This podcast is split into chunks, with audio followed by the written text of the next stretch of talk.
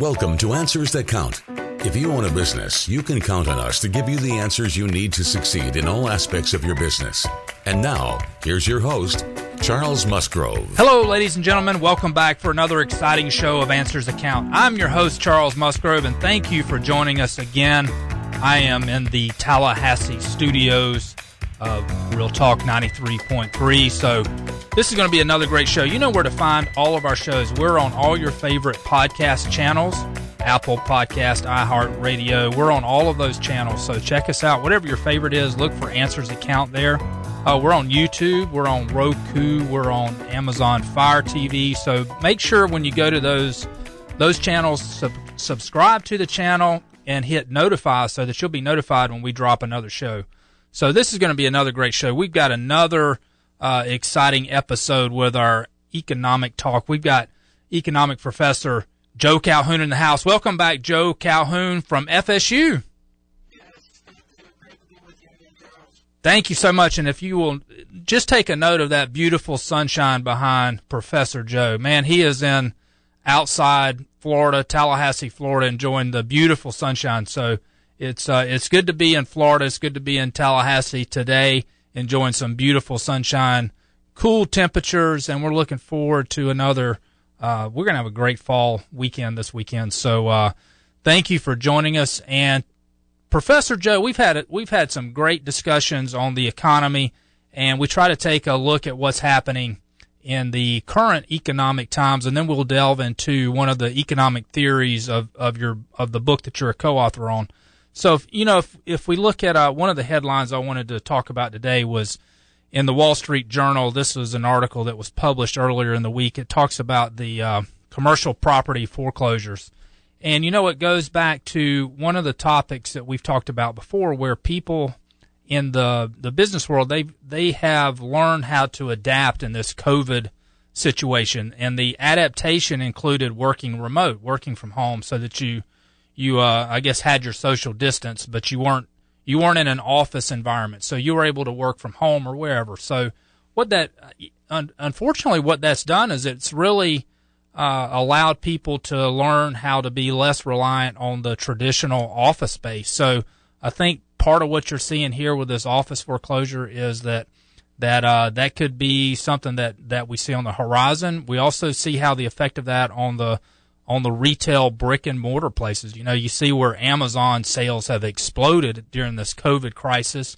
and just the natural uh, consequence of that is less reliance on the brick and mortar retail shops. Yeah, absolutely. And we, we started to see this in the retail sector for the past several years, actually. This is not necessarily a new trend. You know, I remember two, three years ago driving around Tallahassee and some neighboring cities where you drive by and what used to be a storefront was empty and it had a for rent or for on there. As uh, the consumer demand has shifted more towards uh, digital online platforms. Obviously, we've now all known about Amazon, but uh, even as the traditional brick and mortar stores have focused more of their online business. So this is a trend that started, and uh, no surprise that when the pandemic hit, it just greatly accelerated. Now, as much as we like to think that someday we're all just going to snap back to normal, that is clearly not the case because, as you suggest, it's not just the retail brick and mortar, but it's also the traditional office building that has now realized that, you know what, I don't have to have this massive office space, which is incredibly expensive uh, for anybody who uh, is in charge of paying that rent or is in part of that business. They'll be shaking their heads right now, going, yes, it's incredibly expensive to either own or rent that kind of space. I mean, it's more than just turning on the lights and turning on the heating and the air conditioning. There's all kinds of other expense that goes with that. So now that businesses have been kind of forced uh, into this, this brave new world of, of dealing with COVID, uh, they're also able to look around and say, you know what, I can really adapt and I can take some of these negative things and turn them into positive things in the future. And we're talking about dramatic reduction in costs as you get rid of, of uh, traditionally uh, what we consider about going to the office. You know, right. Realize that not only do I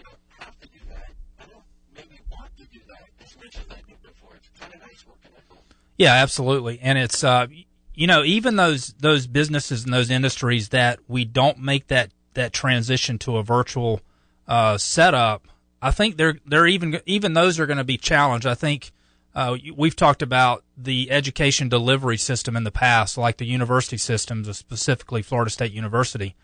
That I don't see that changing in the long term, but that that has at least been challenged, and people have had to think about how can we do this better? How can we do it more on a virtual basis? How can we deliver our our education uh, through the internet? So it, it's it's definitely challenged almost every business, almost every industry out there.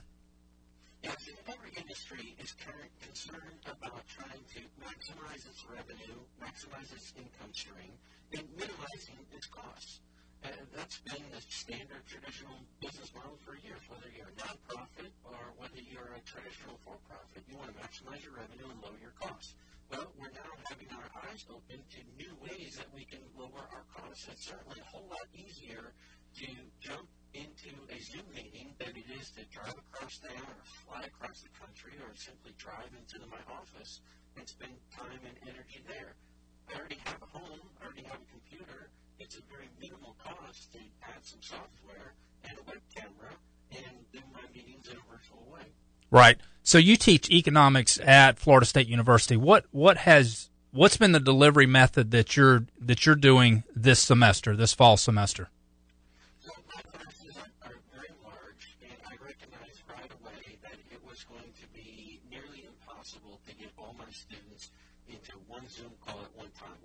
Delivery, which means instead of standing in front students Monday, Wednesday, Friday at 10 o'clock, I'll now do a Zoom call Monday, Wednesday, Friday at 10 o'clock. Well, I realized for my class that wasn't going to work very well because of the sheer volume of students. So I'm delivering what we call asynchronous, which means I spent a lot of time in front of a video camera over the summer creating these short video clips of me lecturing, giving presentations, going through the content breaking it down into small segments because nobody wants to watch a 50 minute video of me talking. Uh, so broke it down in, you know, 10 or 15 minutes, and then I posted all those videos on our course management site and told students, this week we're doing chapter one. Here's all the videos for chapter one. You go watch them, and then we'll have optional Zoom calls where students can ask me questions and we can have some interaction, and I can get to know them a little bit. And uh, so we've got basically three models across the university. We've got traditional in-person. We still have quite a few of those. And then we've got remote synchronous, which everybody's in the same Zoom call at the same time. And then we've got remote asynchronous. And it was up to the individual instructor to figure out what best worked for him or her and what best worked for their curriculum. Interesting. So I know before you you were uh, like many of the professors there, they took roll uh, for attendance. What are you doing now in this situation? Well, I think they probably lift things uh, a little bit more heavily to just do the right thing and, to get their assignments done on time. So I'm not taking any kind of attendance. I tell students I would love to see you on these optional Zoom calls, but they're not required. I'm never going to write down whether you came or not. I'm, I'm here. The call is there for you. If you don't think it's valuable, then don't come. But you still have to get your work done by the end of the week. They've got hard deadlines uh, for some assignments uh, at the end of the week. So if they think they can do it on their own by simply watching the content videos and reading the book, then that's great. If they need a little bit more help, then I'm available to them as much as possible. So theoretically, you you created this uh, the the videos in advance and let's let's make the assumption that you can use those videos or at least a majority of those videos again for next semester. So what that what that theoretically has done has freed you up for with more time to be able to have more one-on-one Zoom meetings or still have the the the one-on-one if you will interaction with the students. So you could possibly yeah.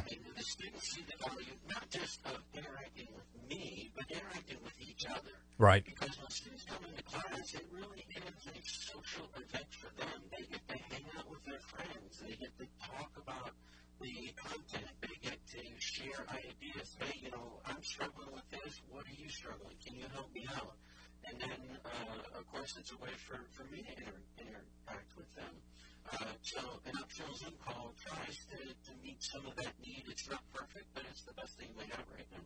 Yeah, that's good. And the um, give us some just uh, globally for the for the university itself the the in-house instruction versus is it like 10 to 20 percent that is still uh, students in class on campus? It's a low percentage, right?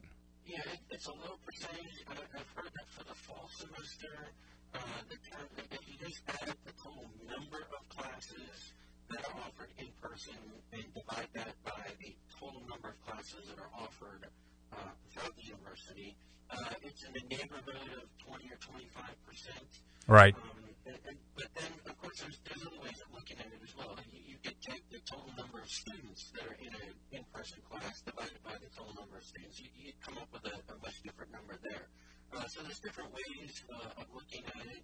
Um, but it, it, it, again, just the number of class in person divided by the total number of classes offered throughout the university, 20 or 25 percent Right. is what we're at for the fall. There's a lot of pressure for us to increase that for the spring semester, and we're working really hard to figure out how we can make that happen for our students. Yeah, I was on a Zoom call with one of the the dean of the business school about a two or three weeks ago, and uh, just off a recall, the percentage on campus, not just business school, but overall, was very low, like you're saying, in the the 20 25 percent. But the the students that are that are in town on campus, living on campus, is is probably 50 percent, maybe even greater than that. So it's the numbers may have been even higher than 50%. So you still have a lot of people in town, but they're just not going to uh, class on campus. So I guess they're doing their Zoom call from their from their dorm room. Yeah, I'm on campus almost every day. Um, I, feel very safe uh, going into campus, uh, but when I do, it's a really unusual experience because um, my office is in the Bellamy building, which is right by the main library. It's ty- typically just a beehive of activity because uh, we have a lot of faculty who have offices there, of staff, and we have uh, several uh, large classrooms in addition to small classrooms. And I walk in there now, and sometimes I only see two or three students, and I see two or three faculty. Uh, so it's, it's really unusual. Uh, the difficulty we have is collecting data about how many students are actually in town right now. Because Right. FSU can certainly count the number of people in dorms because we have control over that. We have no way of collecting really accurate information about how many students are living in these private residences. So our guess is somewhere in the 50 to 60 percent range of our students are actually in town, uh, but we don't know that for sure. But uh, that's the number that, that we all think is happening right now. Right. Very interesting, interesting times we're living in, and who knows what that what the what it's going to look like on the other side of this when we have a vaccine, when the when the treatments are improved. I know they've made dramatic improvements on the on the treatment so far, so we continue we we expect to continue to see that improve, and the and the vaccine we keep hearing that's going to be any time now. So I know it's not going to be today or tomorrow, but it's going to be in the near future and still record time for getting a vaccine out to the general public. So all good things coming with that, and we hope we're on the the back end of it. Uh, so we're we're optimistic that we're we're going to see the recovery, we're going to see the cure, we're going to see the treatment, all all available very soon, and improve statistics and improve numbers on all of those fronts. So thank you for the yeah. Fingers crossed on that. Fingers crossed on that, and who knows? Maybe we'll see a um, the stadium's packed again soon too. So who knows what we're going to see with that? I know the here in the state of Florida, Governor DeSantis uh, allow has has uh, passed the the executive order to allow for stadiums to be at, at whatever capacity that the universities allow. So they uh, they can go full capacity now. So we'll see how that changes. I would expect not to see any dramatic changes in the in how that's done over the re- remaining of the fall semester, but look to see changes uh, start to institute in the spring semester. Yes, yes, I agree. Well, good. So um, let's jump into continue our discussion about your book, the uh, Common Sense Economics, the third edition. So I'll let you hold up the book and uh, let's do a little shout out to that. There.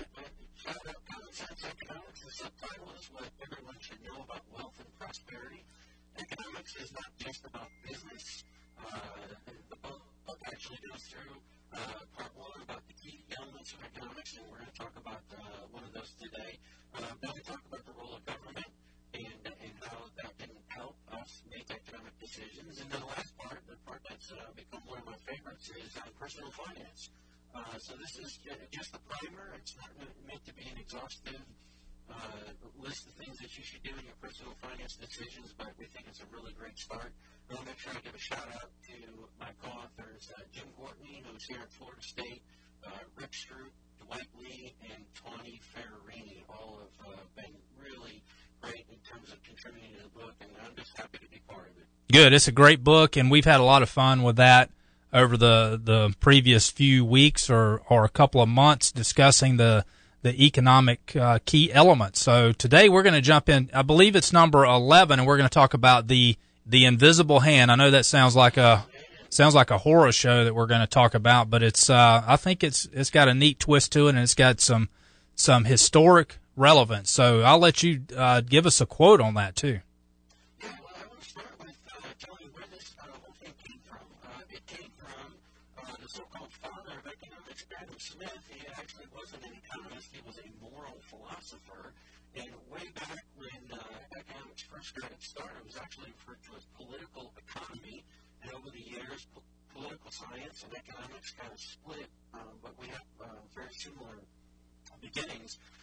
So Adam Smith was a Scottish moral philosopher. He taught at the University of Glasgow, uh, had a, a variety of other jobs along the way. Uh, and in 1776, he published his book called An Inquiry into the Nature and Causes of the Wealth of Nations. Now, that's a long title. That is a long title.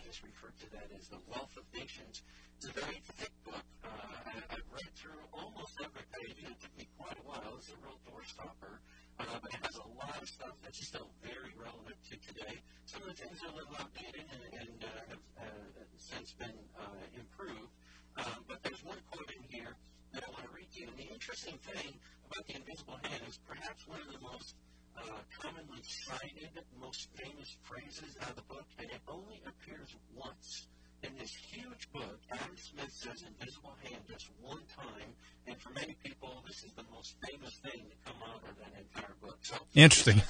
short, let me just uh, read you the famous quote from Adam Smith, 1776.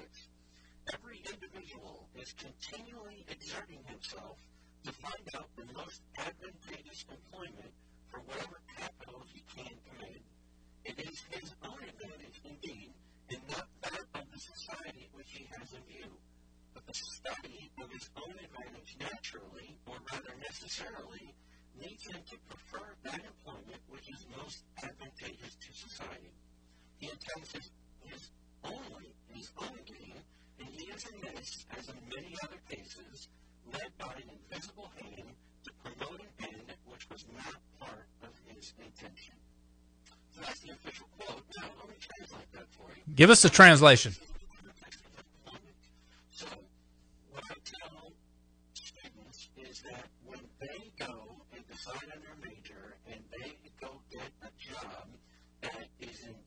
Their best interest, they want to get the job that is going to provide them satisfaction and also provide them income they're actually helping me out. And they kind of look at me. It's like, well, how is me getting a job in my field going to help you out? And I remind them that I'm only good at doing a very small number of things. So when they go get a job, then it's different than what I can do. That provides me an opportunity to trade with them. So if somebody goes out and becomes an accountant, that's great for me because I'm not very good at being an accountant, and I need that kind of accounting services when somebody goes out and they become a mechanic, that's great for me because I don't know anything about cars other than how to turn it on and drive it around a little bit. When somebody goes out and, and figures out uh, how to make a computer, that's great. I know how to use a computer. I don't know how it operates. So when these people go get jobs, they're doing it out of their own self-interest, which is different than being selfish. It's their own self-interest right. because they're trying to find something that's satisfying that's going to earn them an income but yet they're going to make the rest of society better off. So they improve. What is trying to get across here is, yes, I'm after my own self-interest, but along the way, I'm going to do great things for my neighbors and great things for society because it allows us to trade, and, and we've talked about trade in some uh, earlier discussions. So that.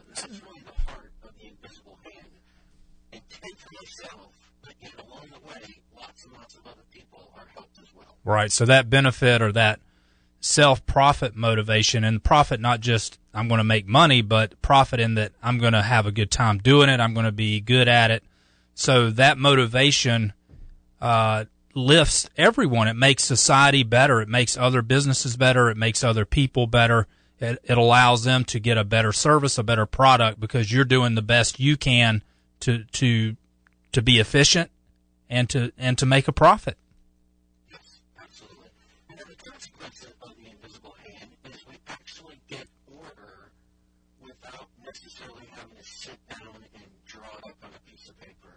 So the, the classic example that I use in class is just imagine the last time you went to the grocery store or to any store and you had your items and you went up to the cashier's line and there's a whole bunch of cashiers to choose from, right? I mean, if you go during regular business hours, you got maybe sometimes eight or ten cashiers to choose from. So your self-interest says, I need to get out of the store and get of my life as fast as possible. So what do you do? You try to anticipate what the shortest line is. Exactly. Right? This mental game, you know, you kind of look at everybody and you're like, okay, I think that one's moving the fastest. Well, as I do that, all the other customers are helped out as well.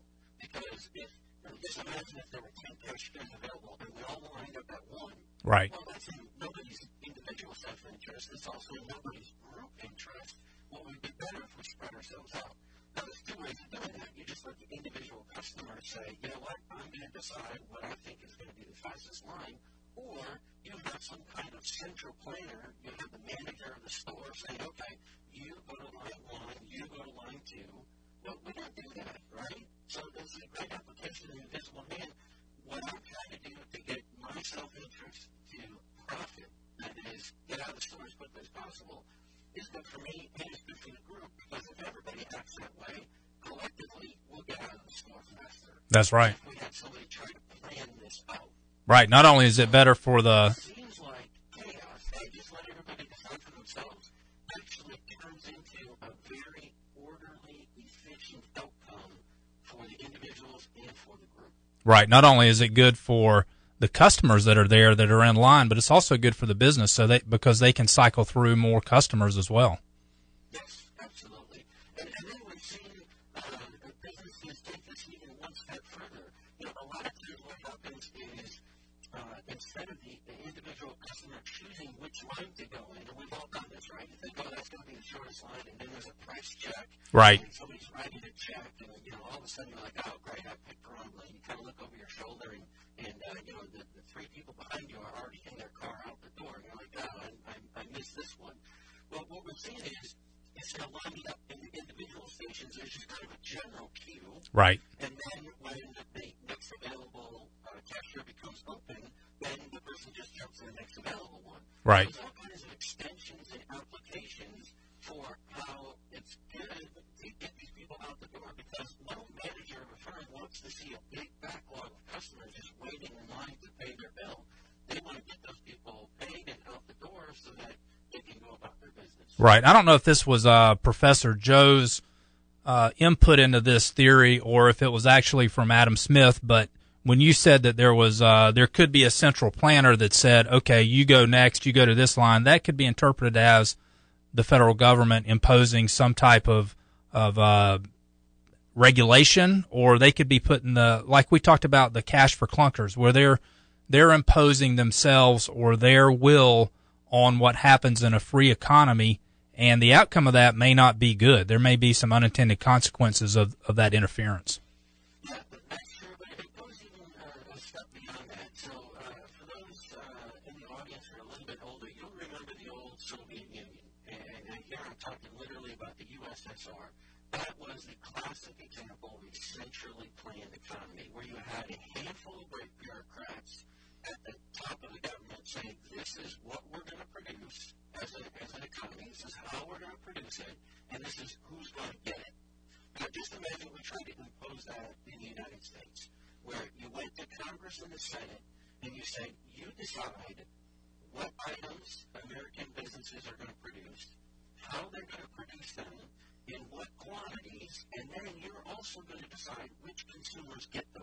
Yeah. That's what was happening in the Soviet Union in the 70s and 80s. And everybody in America just kind of shudders at that thought, I don't want Congress deciding those kinds of things because that would wind up with some really bad outcomes. Plus, slow. Right. Right.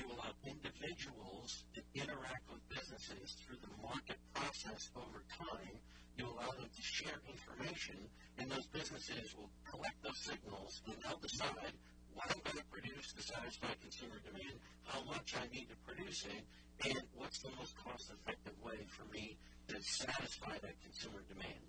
And now we have an orderly society. We don't really think about economics being uh, part of ordering our society, but it really is. When you allow people to decide for themselves, that is a method of organizing people, not just to make economic decisions, but to make all kinds of decisions. Right. What? So, what is the equilibrium in that whole system, or what is the what's the check and balance to make sure that we're not having too much interference, but yet enough interference to kind of keep the guardrails in place so that people don't don't get out of bounds. We don't have monopolies in place, just as an example. So there, we do need some regulation, some guidelines from the federal government or state government, but too much is can be overbearing and then impede growth and, and free economy. Absolutely. And, and this is where uh, many times I don't like to use the word free market because free market gives the connotation that people can just do whatever they want. You know, there, there's no rules, there's no guardrails. People can just come and go as they please, do whatever they want. And, and that's not really what it is. So the market can impose its own guardrails and its own culture and its own regulations. Uh, but absolutely there is a role for government here, a very necessary role at both the state level and the federal level to set those boundaries. It's just like if you open up a, a new game, you want to know what the rules are. So the rules are the guardrails, the rules are the regulations that make sure that the game is being played to the best possible way. And same thing with our federal and state regulations. They're setting the guardrails so everybody knows what the rules are and we operate within those confines. It's absolutely necessary to have an efficient market. Uh, but we don't always have to have government regulation. As I mentioned, markets can come up with their own rules. Uh, and then the really difficult part, and this is something we struggle with as a country for uh, for centuries, is what's the balance? Because we all recognize we need some government regulation, we need some government rules, but like anything, too much of a good thing can turn into a bad thing. Right. It's like when you're on a diet, eating too much of one food actually can be uh, very negative towards your body. So you need to find that balance. And of course, we're going to disagree on where that balance is. I'm going to draw the line here. You're going to draw the line just a little bit farther or a little bit shorter than that. And we're, we're probably going to have some disagreement about exactly where that boundary should be. But yet, we do understand there needs to be a boundary. Right. Uh, and hopefully, over the course of time, we can find that sweet spot. You know, we implement a rule, uh, maybe that was a little bit too strict, we need to loosen it up a little bit. Or that was too loose, maybe we need to become a little bit more strict. And this is where citizens need to get involved in the political process so they can be part of that rulemaking decision. Right. So it's interesting that that we're in the election cycle right now, or the politics is at the forefront of everything we we look at or do, and the politics and people voting is just another another uh, free choice or another choice that people have. Consumers have choices also. They make their election by uh, buying certain products or uh, buying certain services. So they, they tend to favor one company versus another company uh, based on the outcomes that they receive, the costs that that, that they're charged, and how they treat uh, the how they treat nature or just just their policies in general. So people make choices on their products and services just like voters make choices on who they vote for at the at the election polls. So uh, this is the time to do that. So the I guess the bottom line in that is exercise your freedom, exercise the uh, the choices that you have, whether it's at the polls, uh, just like you do as a consumer, in the choices you make at the products you buy or the services you purchase. Yes, elections have consequences, and we all need to recognize that. Uh, when we vote and we make a decision through the democratic process, those votes have consequences. And uh, a very dear friend of mine is, is very famous for asking people on a regular basis, "Did you vote today?" And most people are like, "No, I didn't vote today. It wasn't election day. You know, the election is next month."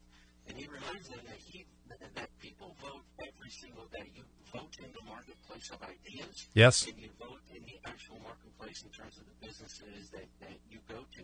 Just ask yourself, you know, what did you have for lunch today? That's right. Voted for the turkey sandwich as opposed to the ham sandwich or from the hamburger, whatever your choices were. You cast a vote today in the marketplace. And when you're thinking about the, the marketplace of ideas, you, you promote certain ideas. You say, yes, I'm going to support that one, and you vote for an idea. We vote almost every minute of every day because of the choices that we make. Oh, yeah. Times when we vote with our feet, you know, think about all the businesses that you don't go to. You're sending them a very strong signal. Hey, I don't go there because there's a reason. And you do go to those places uh, that you um, uh, buy stuff because there's a very good reason there. I mean, you, you don't just throw darts at a wall and say, well, I'm going to go have this for lunch today. There's some very specific reasons. So we vote every day as consumers. Yeah, that's a good point, and it's also when you said people vote with their with their feet. If you if you've noticed some of the exodus from high tax states, people are leaving those states just because of that. You know, the they they feel like the competition or the tax they pay leaves too much too little in their paycheck after they pay all those taxes or the burdens or the regulations are too high in those states. So they're they've made the choice to to leave those states and go elsewhere where the burdens they think are less. So they they have made their vote with their feet by leaving. Is to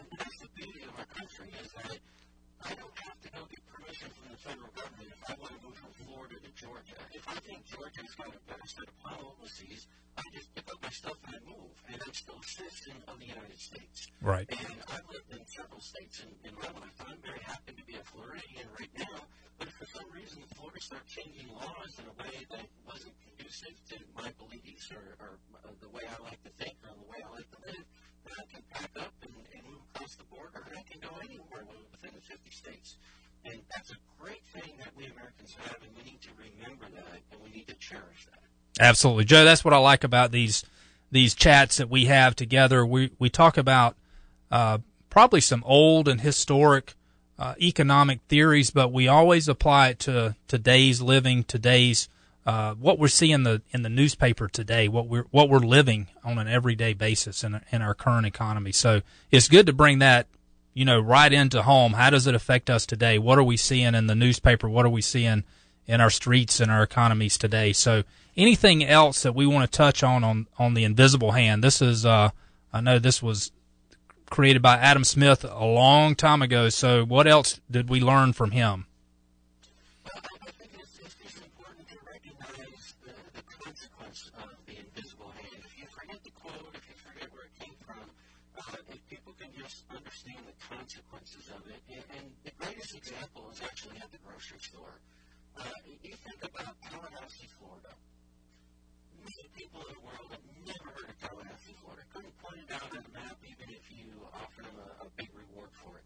But yet, in, in little old Tallahassee, that most of the world has never heard of, we have almost the exact number of items on the shelves that consumers want to buy.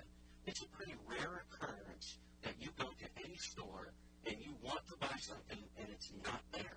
That's true. Think back to the last time you went to Publix and you went to buy something and the, and the shelf was empty. That, that's a pretty unusual circumstance.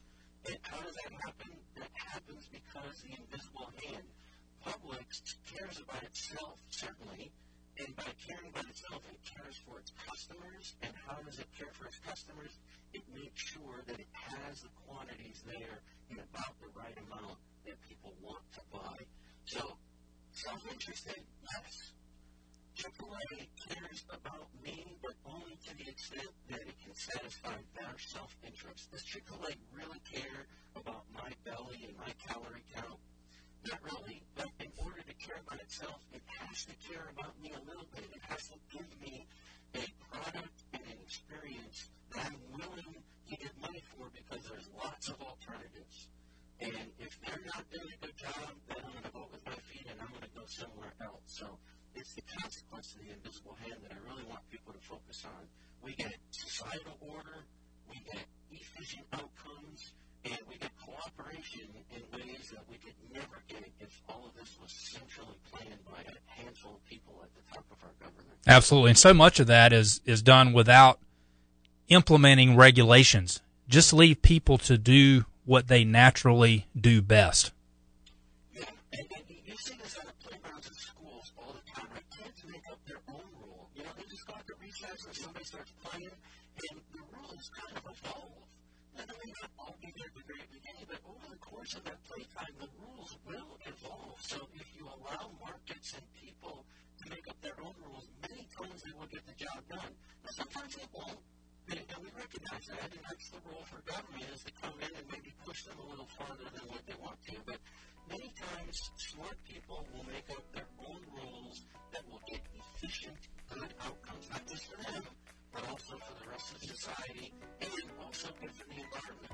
It's not that, hey, we're going to make up rules such that we just tear down all the trees and, and pollute the water. And that's in nobody's self-interest either. So if we allow markets to, to get a good start, of times they'll create some rules on their own. And when they're short, they return to the government, and that's the. Absolutely. Joe, this has been another informative show on another important economic theory. So thank you again for joining us from Tallahassee, Florida, out by the pool in the beautiful sunshine in the state of Florida and the capital of Florida, Tallahassee.